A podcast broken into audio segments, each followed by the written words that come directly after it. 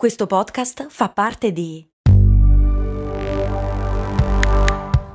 Voice Podcast Creators Company.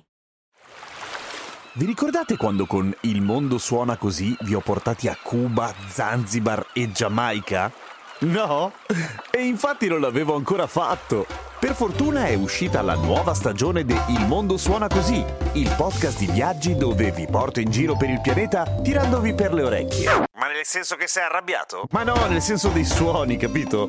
Orecchie, udito. Ah, ho capito. Sei simpatico. Il mondo suona così, una produzione voice in collaborazione con Eden Viaggi.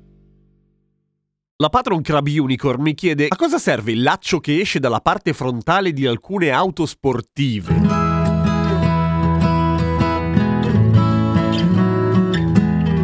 Ciao, sono Giampiero Chester e questa è Cose Molto Umane. Domanda interessante a cui allegherò un'altra serie di tuning inutili, cioè modifiche alla macchina per farla sembrare più veloce, che però non fanno una minchia. La prima delle quali è appunto il laccio che esce dalla parte frontale di alcune auto non sportive in realtà. E se non altro fra tutti i tuning possibili è sicuramente molto economico e non fa danni. Quella roba lì serve in realtà da attaccare al gancio traino, cioè quando ti devono tirare fuori, quando la, la macchina si ferma e quindi devono prenderti, agganciarti e tirarti fuori. È una roba tipica delle auto sportive su pista, nel senso dove prendere una macchina e rimorchiarla fuori dal circuito è una roba che va fatta molto molto in fretta, per cui non stai lì a togliere il tappino del paraurti, a attaccare il gancio che si avvita e poi allacciarci il gancio, ma prendi la linguetta, ci agganci il gancio e la tiri fuori. Quindi curiosamente per quanto faccia parte delle cose che fanno sembrare la macchina veloce, è in realtà esattamente il contrario, cioè è una cosa fatta apposta perché hai paura che la tua macchina ti lasci in panne. Ma come dicevo, questo fra tutti i tuning è sicuramente il più innocuo. C'è poi il grande classico delle prese d'aria che si incollano al cofano senza avere un buco sotto. Ma ce ne sono molte di più, molto più care e molto più dannose. La prima delle quali è sicuramente la categoria delle marmitte che fanno rumore. Le marmitte che fanno rumore, oltre ovviamente a essere in genere prive illegalmente di catalizzatore, anche se non tutte, dovrebbero aggiungere maggiore potenza alla tua macchina, ma in realtà non aggiungono praticamente una minchia, ammesso che aggiungano qualcosa, perché effettivamente la struttura, la geometria e la fisica che sta dietro la dinamica dei fluidi di espulsione dei gas di scarico da un motore di un'auto non è una roba che in fabbrica tirano a caso, cioè la forma, la lunghezza dei collettori, dei tubi, i diametri, eccetera, è una roba studiata da persone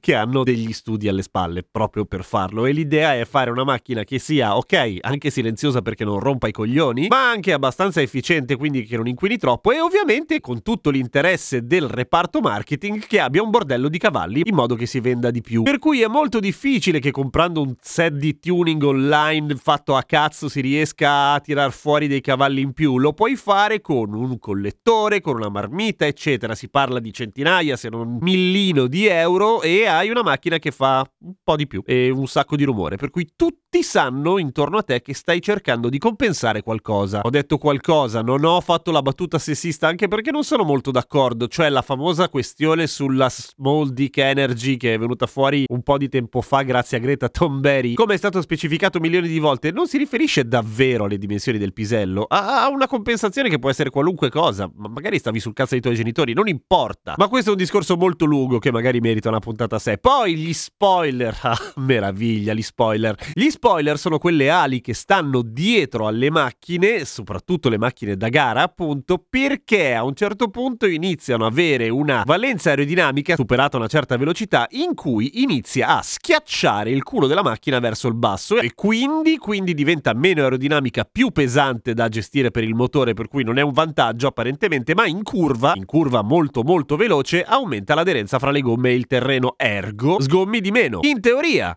ovviamente, nel senso che uno spoiler funziona sopra una certa velocità, che in genere non stai superando, soprattutto in curva, a meno che tu non sia un idiota, ma soprattutto gli spoiler di fabbrica e ancora di più quelli delle gare, delle vere macchine da gara, anche loro sono studiati da un pool di persone che non sono proprio dei coglioni, per cui è molto difficile che tu comprando uno spoiler aftermarket, incollandolo sul culo della tua macchina, azzecchi davvero l'aerodinamica giusta per aggiungere aderenza alla tua macchina. Probabilmente stai mandando in vacca tutto semplicemente rendendola meno aerodinamica. Nel peggiore dei casi potresti addirittura avere uno spoiler negativo, cioè un'ala che ti alza il culo quando sei in curva, per cui sgommi di più. La cosa migliore da fare se proprio vuoi uno spoiler, invece di spendere soldi inutilmente, fatelo di cartone. Fa ridere, è ironico, la gente riderà e sicuramente non fa danni. A, perché è leggero e quindi non ti svacca gli equilibri della macchina. B, perché non avrà mai la potenza e la forza per cambiare davvero aderenza in positivo e negativo della tua auto. Poi i distanziali. I distanziali sembrano una roba da nerd, ma in realtà è molto facile. Sono dei dischetti che si mettono fra la ruota e l'asse. In pratica, quando tu smonti la ruota per cambiare le gomme, ad esempio, ecco, prima di avvitarla subito ci metti un distanziale, un dischetto, in pratica la fa stare un pochino più larga rispetto alla macchina. E questo cosa comporta? Che hai la macchina con le ruote larghe, quindi fa fico. Ma al di là di questo, in teoria, anche questo dovrebbe migliorare la tenuta, soprattutto in curva. Ma c'è una lunga serie di problemi legati ai distanziali, che ovviamente aumenta la leva, per cui si sfessacchiano tutte le sospensioni, partendo dai cuscinetti, e tutto il resto lavora in un modo in cui non era pensato per lavorare. Oltre al fatto che probabilmente la gomma ti tocca il parafango da dentro, per cui quando prendi una buca senti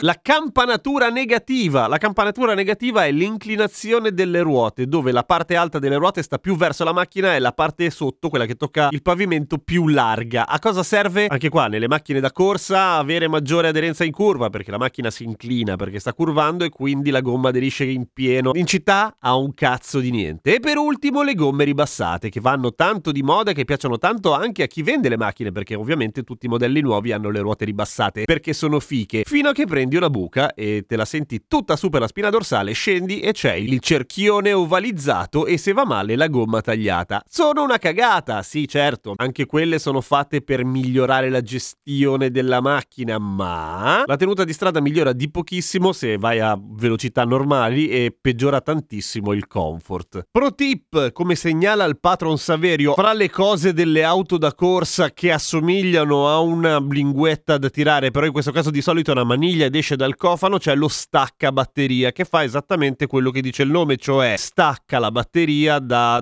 tutto. Togliendo l'alimentazione elettrica all'impianto e al motore, ce n'è uno fuori e uno dentro nelle macchine da corsa, perché in caso di incidente solo e sempre nelle macchine da corsa è importante staccare l'elettricità. Però per tornare alla domanda di Crab Unicorn, la linguetta che spunta da sotto, cioè nel senso dal paraurti in basso, è appunto quella roba del traino. Ci sarebbe tutto un discorso da fare sulle sospensioni ribassate, ma sarebbe molto lungo e quindi niente. Buon viaggio al lavoro se state ascoltando la mattina in macchina, che mi auguro sia una macchina normale di serie, che non c'è niente di male, è la cosa migliore che vi possa capitare per quanto riguarda inquinamento, costi di gestione e prestazioni. A domani con cose molto umane. Ecco, to, magari un adesivo di cose molto umane sulla macchina, quella sta da Dio, ma solo quello.